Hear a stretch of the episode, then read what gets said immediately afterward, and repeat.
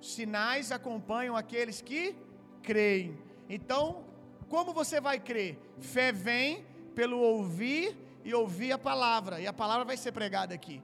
Então, à medida que a palavra for chegando no seu coração, você vai crer, e a consequência disso vão ser sinais e maravilhas no nosso meio. E eu não quero esperar até o final para ver isso, porque eu, eu não acredito que você vai crer só no final da mensagem. Amém? Que você creia à medida que a palavra for sendo liberada, você vá crendo e vai liberando o céu nesse lugar. Nós vamos falar de algo que a maioria de vocês já ouviu, mas o problema é que a maioria ouviu errado. Então eu preciso que você tenha um coração maleável, disposto a ser confrontado biblicamente, não por mim. E se a palavra de Deus te convencer, você soltar o velho e pegar o novo. Amém? Amém? Glória a Deus. Abra sua Bíblia comigo lá em 1 Samuel, capítulo 10, verso 6. Enquanto você abre a sua Bíblia, eu vou orar. Espírito Santo, eu oro para que agora você flua nesse lugar como nosso mestre. A palavra diz que o Senhor nos guiaria a toda a verdade, Espírito Santo, a toda, não alguma, mas a toda. Que o Senhor nos ensinaria todas as coisas. Então eu oro para que o Senhor nos ensine essa tarde a cooperar com Jesus, que nós venhamos conhecer o que a palavra diz, o que Jesus diz sobre a profecia, sobre o ministério do profeta, para que nós possamos cooperar com o Senhor. Eu oro para que o Senhor nos leve em lugares em Deus que nós nunca entramos, Espírito Santo. Nós estamos disponíveis para ouvir o céu essa tarde. Eu oro também para que no nome de Jesus, o Senhor traga luz para todas as áreas de trevas da nossa vida essa tarde. Se existe uma área da nossa vida de ignorância, ali há trevas. Nós queremos luz. É em nome de Jesus, luz chegando e dissipando todas as trevas.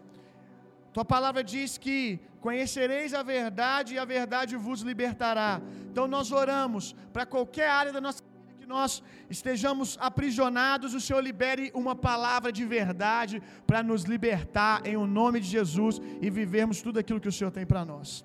Amém, amém, amém. Vamos lá. 1 Samuel capítulo 10, verso 6.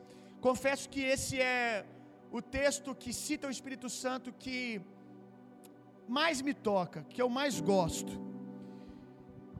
E o Espírito do Senhor se apoderará de ti, e profetizarás com ele, e serás transformado em um outro homem. E o Espírito do Senhor se apoderará de ti, e profetizarás com ele, e serás transformado em um outro homem. Qual é qual é a consequência de sermos apoderados pelo Espírito Santo? A primeira que eu quero destacar, e é a mais importante, essa é a maior obra do Espírito Santo. Essa é a maior obra do Espírito Santo, não são os dons, não são compartilhar dons com você. A maior obra do Espírito Santo é transformar você em um novo homem. Essa é a maior obra que o Espírito Santo fez na sua vida e quer fazer todos os dias. Tem muita gente que olha para os dons, né? E esquece que a maior obra do Espírito Santo não é você ser usado por Deus nos dons, mas é trans, ser transformado pelo Espírito. Essa é a maior obra de Deus. É um desastre nós vermos pessoas fluindo nos dons sem a transformação do Espírito. Meu Deus. Os maiores problemas que nós temos no Evangelho foram porque pessoas fluíram nos dons sem o caráter de Jesus. Eu costumo dizer que Jesus foi gente como a gente tem que ser. O nosso padrão é Cristo. Cristo é o padrão mais elevado, não é Moisés, não é Davi, não é Elias, não é Eliseu. Todos, todos eles desaparecem diante de Jesus. Quando Jesus subiu no monte, Moisés e Elias sumiu, só ficou Jesus porque ele é o nosso padrão. Hebreus diz que Jesus ele é a expressão exata do ser de Deus. Jesus é a expressão exata do ser de Deus e é a expressão exata daquilo que nós temos que ser, imagem e semelhança de Deus. Então, exatamente como Jesus andou, nós somos convidados a andar. Do mesmo jeito, Tudo aquilo que você viu em Jesus está disponível para nós hoje. Jesus não veio aqui esfregar na nossa cara o que ele pode fazer e o que a gente não pode. Tipo, olha o que eu posso fazer. Dorme com essa. Essa não foi a intenção de Jesus. Jesus, Jesus veio aqui nos dar um modelo a ser perseguido, um padrão. Jesus veio nos mostrar quem nós nascemos para ser e jamais deveríamos ter deixado de ser. Jesus foi gente como a gente tem que ser. E como Jesus foi? Jesus ele não fluía apenas nos dons. Jesus fluía no caráter do Espírito. Esse texto é muito pleno. O Espírito Santo se apoderará de você e transformará você em um novo homem. Ele vai te dar o caráter de Deus. Jesus disse: Eu vim para dar vida, e a vida aqui é a vida Zoé, que quer dizer a vida do tipo de Deus. Jesus veio para nos dar, para na verdade nos devolver a natureza de Deus. E, e, a natureza de Deus é o caráter de Deus. Então, o que eu, eu tenho mais temor essa tarde é você ouvir sobre o dom e sair daqui operando o dom sem o coração de Jesus. Isso é um desastre. Isso é um desastre. A Bíblia diz que alguns são assim, sabia? Eles curam, eles realizam sinais e maravilhas. Alguns podem até ressuscitar os mortos sem amor, sem o caráter de Deus. Então, ser gente como Jesus foi, é andar, como diz o Caio aqui ontem, vou usar a expressão dele, andar com duas pernas, sabe? Eu gosto mais de dizer, voar com duas asas. Voar com duas. É um desastre um avião voando com a asa só. É estranho, não funciona. O que, que é voar com duas asas? Ter o coração de Jesus, o caráter de Jesus e o apoderamento do Espírito com relação aos dons. É ter o fruto e o dom. Nós pregamos aqui ontem que nós não queremos ser a geração do extremo. Ah, eu sou, eu sou dos dons. Aí o outro diz: Ah, eu sou do amor. Não, não, não. Você não tem que escolher ser do amor e nem ser do sobrenatural. Você tem que escolher ser igual a Jesus. Amém? Amém? Porque os dons são para amar pessoas. Rejeitar os dons em nome do amor é ignorância. Porque os dons são uma ferramenta para fazer pelo outro aquilo que o homem natural não pode fazer. Quantos entenderam? Deu para pegar? Então eu preciso dos dons para expressar amor pelas pessoas. Então eu tenho que ser gente como Jesus foi, tendo o caráter, o fruto do Espírito, o caráter de Deus, a natureza de Deus, o amor, e tendo os dons, as duas asas. Primeiro, entender que a maior obra do Espírito Santo é me dar o caráter de Deus, amém? A maior obra do Espírito Santo é essa: transformar você em um novo homem, uma nova mulher. Aí o texto diz: transformará você em um outro homem. Quantos aqui já não são mais a mesma pessoa? Não, depois que você recebeu Jesus, não tem como. Não tem como você ser a mesma pessoa. Todas as coisas se fizeram novas. Você é uma nova criatura. Amém? Quantos aqui são nova criatura? Glória a Deus, você foi transformado num outro homem, numa outra mulher. Aí ele diz mais: O Espírito do Senhor se apoderará de ti e profetizarás. Desde a velha aliança, nós já vemos o Espírito Santo está intimamente relacionado com a prática do profetizar. É que você tem que entender que o, a primeira coisa que é transformada, que é transformada na vida de um homem, é a maneira que ele fala. O primeiro fruto que a gente vê de transformação, de transformação evidente de alguém que foi cheio do Espírito Santo, é que a maneira dele falar muda. A maneira dele falar muda. Eu vou te provar isso. Abre a sua Bíblia lá em Atos 2. Atos 2. Poxa, eu, por isso que eu gosto de pregar às vezes em igreja pentecostal. Porque a igreja pentecostal você fala Atos 2, você fala mais nada. Não é assim? Você fala Atos 2, alguém grita lá no fundo: Meu Deus! Sim ou não? O pessoal já glorifica, não sabe nem o que você vai ler. Mas você falou que Atos 2, o rebuliço já começa a acontecer. Vocês podiam ser assim, hein? Vamos fazer um teste? Abra sua Bíblia em Atos dos Apóstolos, capítulo 2. Rapaz, vocês levam jeito. Tem um pentecostal aí dentro. Aleluia. Olha isso aqui, verso 6. Todos vocês conhecem o contexto? Atos dos Apóstolos, capítulo 2, verso 6. Ao ouvirem aquele estrondo, ajuntou-se um grande número de pessoas e cada um ouvia falar em sua própria língua. Verso 4, lê comigo verso 4. E todas as pessoas que estavam ali reunidas ficaram cheias do Espírito Santo e começaram a falar em outra língua, de acordo com o poder que o próprio Espírito lhes concedia. Qual foi a primeira coisa que o Espírito Santo mudou naquelas pessoas de maneira evidente? A linguagem. A língua delas foi santificada. A maneira delas falarem foi transformada pelo poder do Espírito Santo. É impossível você ouvir o céu e continuar falando as mesmas coisas. É impossível. Aqui diz que eles ouviram um som. Depois que eles ouviram um som, eles começaram a falar. Nós estamos ouvindo outra coisa agora. Antes nós ouvíamos o mundo. A Bíblia diz que há muitas vozes no mundo, sabia disso? E a Bíblia diz que nenhuma delas é sem sentido. Toda voz, todo tipo de voz quer nos influenciar de alguma maneira. E antigamente a gente era influenciado pelo príncipe desse mundo. Por tudo aquilo que esse mundo falava, a gente cria. A gente replicava no nosso dia a dia. Mas quando você foi cheio do Espírito Santo, quando você foi apoderado pelo Espírito Santo, você ouviu o céu. E depois que você ouviu o céu, você começou a falar como o céu fala. Amém? Eu tenho muita dificuldade de acreditar no apoderamento do Espírito Santo. Tenho muita dificuldade de acreditar que alguém foi apoderado pelo Espírito Santo, aí ele ora em línguas no culto, mas lá fora ele fala mal de todo mundo. Eu tenho muita dificuldade de acreditar que essa pessoa realmente foi apoderada pelo Espírito Santo. Se na igreja ele ora em línguas e em casa ele ora para o diabo, falando besteira, prejudicando as pessoas, machucando as pessoas com a sua língua. Ou então o ouvido dele está tá entupido, ele não está conseguindo ouvir o céu. Porque se você ouve o céu, você fala o céu.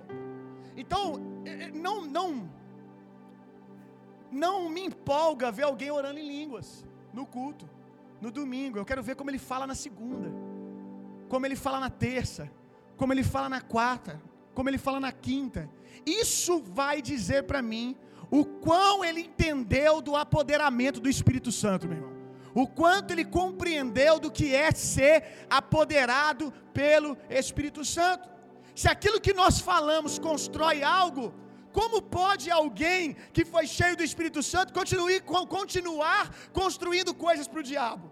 Se a missão daquele que é cheio do Espírito Santo é fazer as mesmas obras que as obras de Jesus.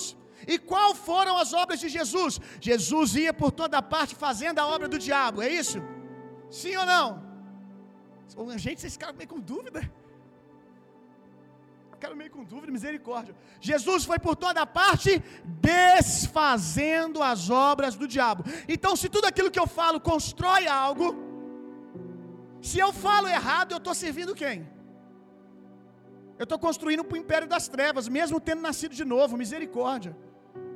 Agora, se eu entendo o apoderamento do Espírito Santo, se eu entendo que falar é algo poderoso, sobrenatural, eu começo a falar conforme aquilo que eu estou ouvindo, e eu ouço, falo e construo o reino de Deus. O reino de Deus é construído por palavras, sabia disso aqui na terra? Então, fale o reino de Deus, meu irmão. Fale o reino de Deus, construa com as suas palavras. Isso é uma cultura de profecia. Isso é uma igreja. A gente aqui a gente está aprendendo, sabe? Não que a gente tenha alcançado, mas nós estamos aprendendo. Não que a gente tenha alcançado tudo, mas a gente tem alcançado alguma coisa do Senhor nesse sentido. É comum as pessoas chegarem na nossa igreja aqui e falarem comigo, pastor, aqui você é tão amado pelas pessoas, tão amado que te constrange. Aqui é tanta gente com cara de que te ama que você chega a desconfiar. Todo mundo tem uma carinha aqui que me ama. Falei, mas é verdade. Pastor, eu, eu vou para o culto, eu esbarro em alguém, eu recebo uma palavra. É desse jeito aqui. Se você não quer receber palavra de ninguém, você anda com cuidado. Você esbarrou, alguém já libera uma palavra de ânimo na sua vida. Você esbarrou em alguém, alguém já. É assim, meu irmão, cada um dá o que tem, amém? Quando você espreme a laranja, esbarrou, saiu virtude. Tem que ser assim. Uma igreja que tem uma cultura de profecia, esbarrou, e às vezes não é esbarrão. E quando o irmão te bate mesmo, o que, que vai sair? Profecia. Amém? Tocaram em Jesus. Se tivesse batido, tinha sido mais gente curada ainda. Quantos entenderam? Deu só um toquinho. Se bate muito forte, aí tinha saído mais virtude ainda. Então, se bate em você, o que, que sai de você? O mesmo que aquela pessoa fez? Não. Cada um dá o que tem. Judas vem. Ó, eu vou mostrar para vocês quem é Jesus para você prender ele, viu? Para vocês prenderem ele. Vai lá e dá um beijinho em Jesus. Jesus diz para ele: Meu amigo. Uau, cara, que isso? Uau! Jesus não se relacionava com os outros a partir do outro, mas a partir de quem ele era. Não interessa quem era o outro, isso não mudava ele, meu irmão. Isso é alguém que constantemente flui virtude. É, é, é, é alguém tão cheio que nada de fora entra. Uh! É alguém tão cheio que nada, nada de fora pode entrar. Como é que você vai encher uma taça que já está cheia? Nada do mundo, nenhuma ofensa, nenhum de ressentimento, pode entrar num homem apoderado pelo Espírito Santo. Por isso que quando alguém bate, alguém açoita, alguém machuca, um homem apoderado pelo Espírito Santo, o que sai dele é amor. O que sai dele é virtude. A palavra que sai da boca dele é profecia de ânimo. Amém. Você está entendendo isso? Você está pegando isso? Judas está vindo trair Jesus. E Jesus, ao invés de dizer miserável, filho do diabo, sabe o que Jesus diz para ele? Meu amigo, ou seja, até quando você me bate, eu tenho uma palavra de reconstrução de identidade para você. Entende isso? Até quando você tenta me machucar, o que eu tenho para você, Judas, é virtude, é bênção, é ânimo. Quem sabe Jesus estava ali numa última tentativa de reconstruir Judas. Judas, você está me entregando, mas eu não tenho acusação para você, eu não tenho a condenação para você, eu não tenho peso para você, eu te vejo ainda como meu amigo, Judas. Já sabendo quão Judas estava desfeito por dentro, já sabendo quão Judas estava destruído por dentro na sua identidade, obviamente Jesus já sabia o fim daquilo que Judas estava fazendo, que seria tirar sua própria vida. Aí Jesus vira para ele: Meu amigo, meu amigo, ah, se Judas tivesse entendido isso, se Judas tivesse compreendido por um só segundo a graça de Deus que abunda sobre o pecado e pegasse aquilo, meu irmão. Uau, cara. Então, meu querido, não interessa o que falam você, com você, você só dá o que tem. E o que, que você tem? O Espírito Santo. E o que, que o Espírito Santo fala? Profecia. Profecia é a linguagem do Espírito Santo. O que, que é profecia, pastor? Nossa, eu não acredito que você não está notando isso, cara. Você vai ter sérios problemas para guardar tudo isso depois. O que é profecia? Embasamento aí, a própria Bíblia responde, amém? 1 Coríntios 14, 3, anota aí, nós não vamos ler, eu vou dizer. 1 Coríntios 14, 3, a Bíblia diz o que é profecia na nova aliança.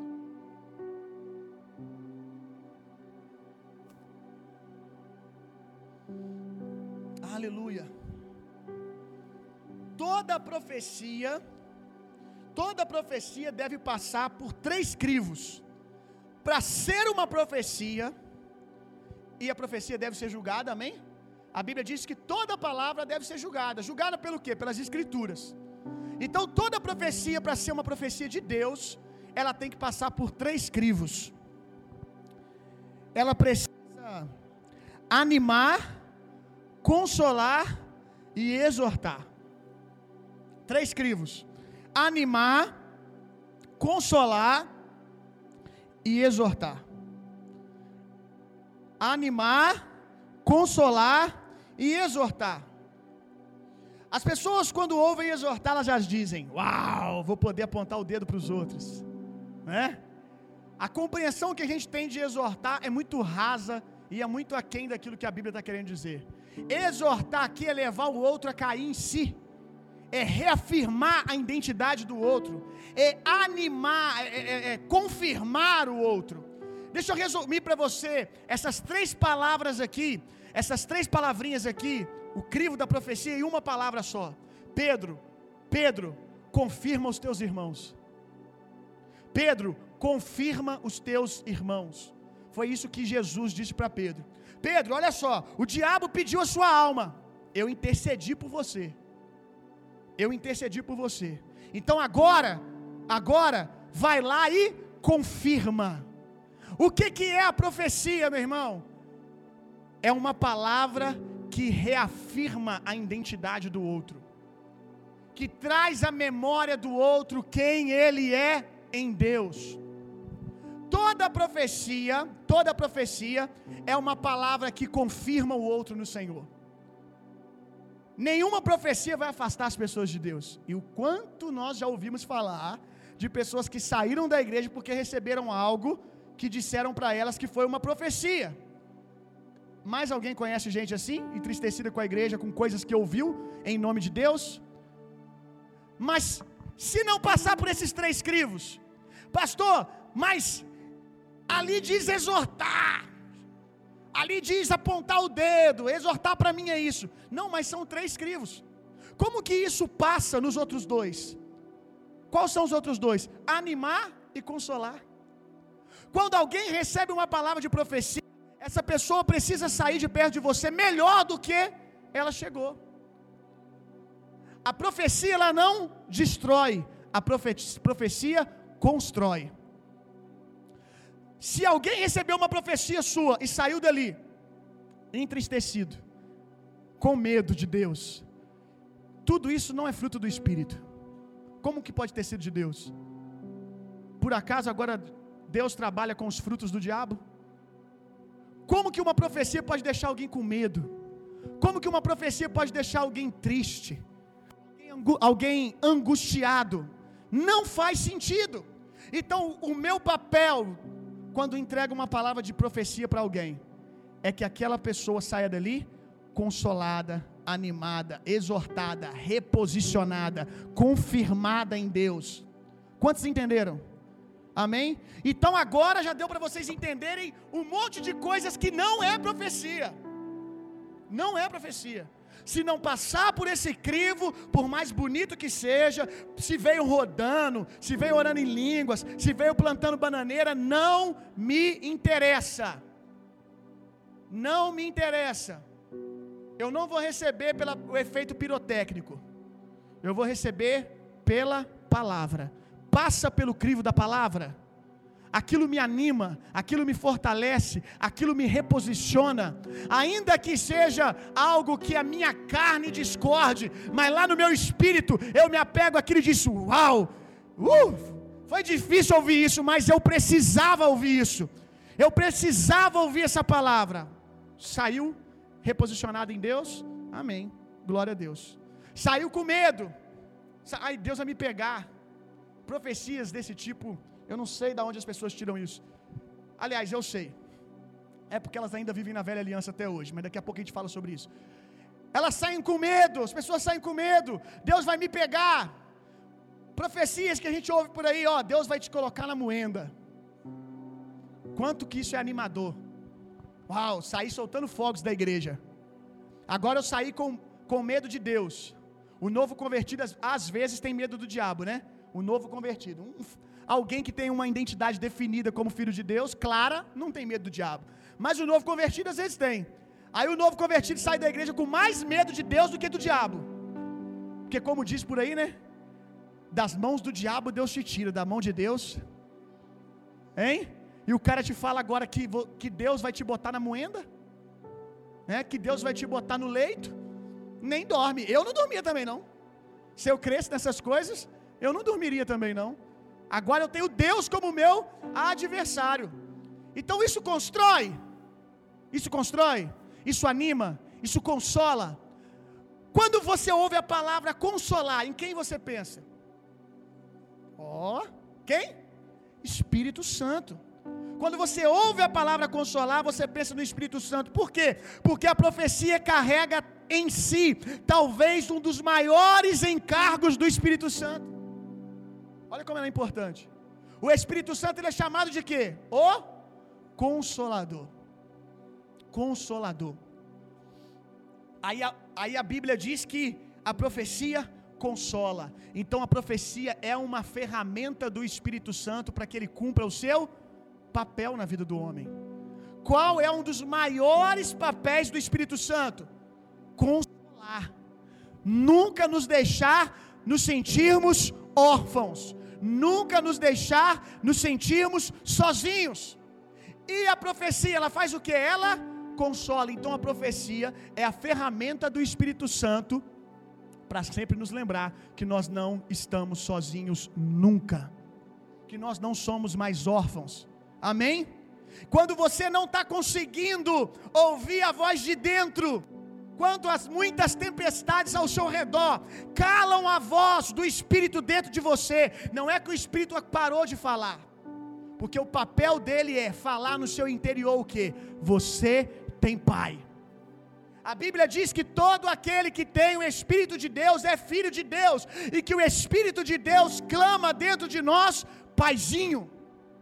O Espírito Santo fica dizendo dentro de nós para nos consolar, para que nós não voltemos mais a ser órfãos. Paizinho, paizinho, você tem pai, você tem pai, você tem pai. Por que, que ele fala isso o tempo todo? Por causa das muitas vozes que querem nos calar, das muitas vozes que querem nos perturbar, das muitas vozes que querem nos acusar, das muitas vozes que querem nos deixar órfão.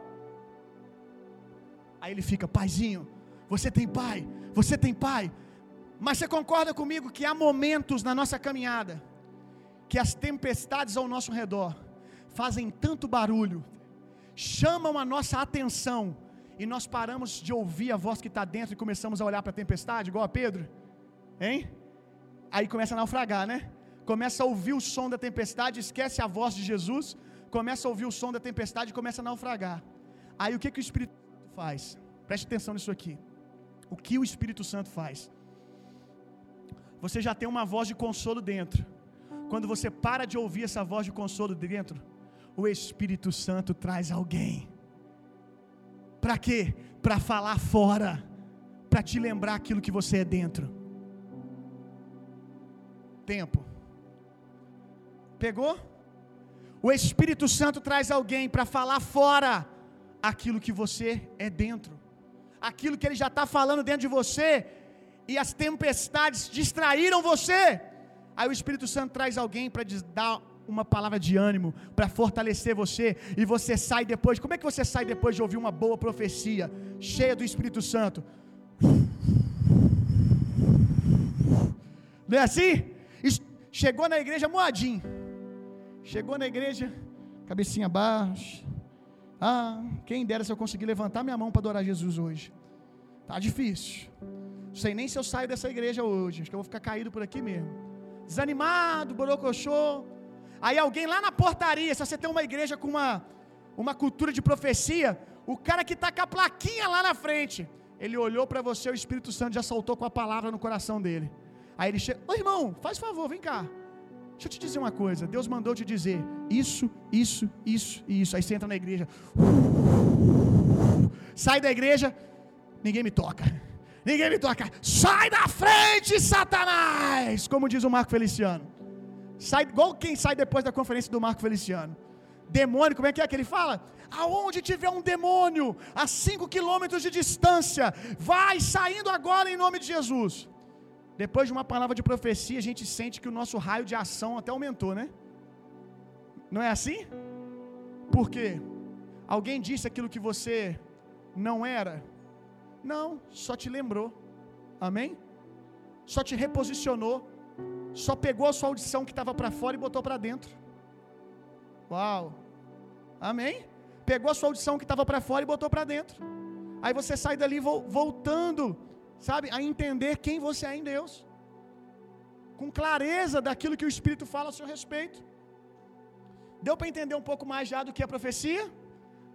Olha como que é simples e poderoso.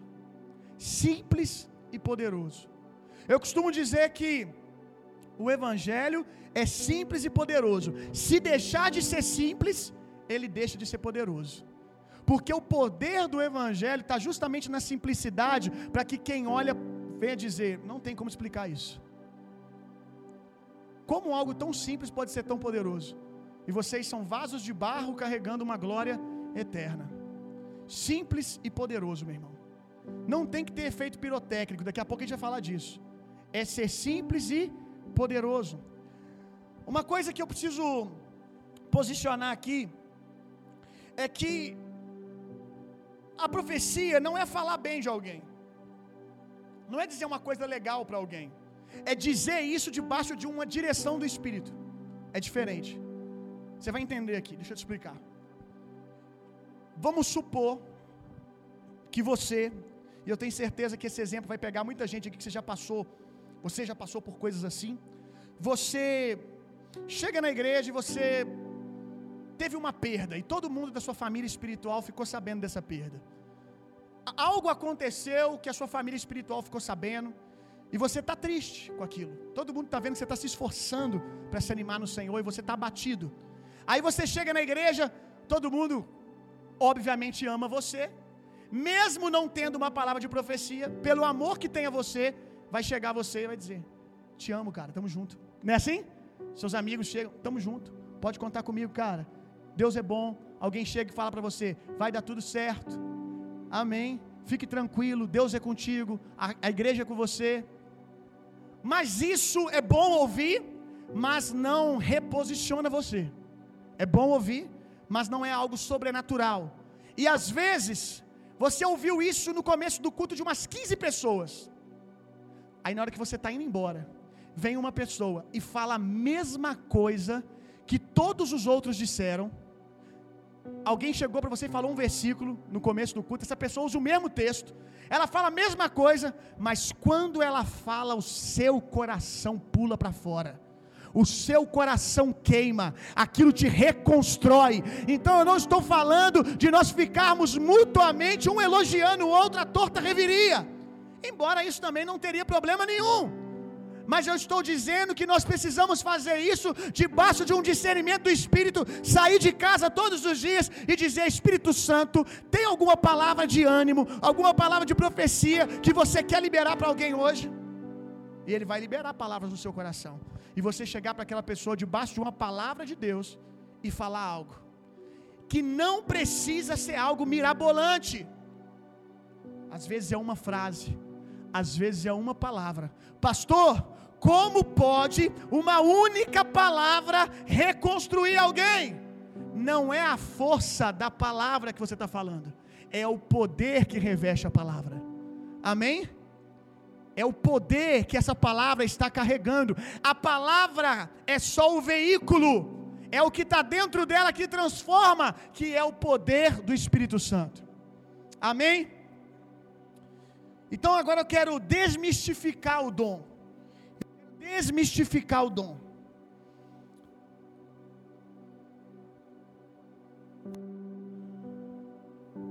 Eu quero dizer algumas coisas que não tem a ver com a profecia bíblica. A primeira coisa que eu quero desmistificar